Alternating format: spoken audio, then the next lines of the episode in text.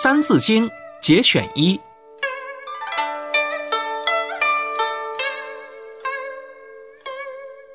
玉不琢不成器，人不学不知义。为人子方少时，亲师友习礼仪。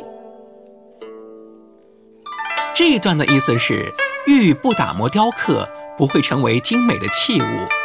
人要是不学习，就不会懂得礼仪，不能够成才。作为儿女的，从小的时候就要亲近老师和朋友，以便从他们那里学习到许多为人处事的礼节和知识。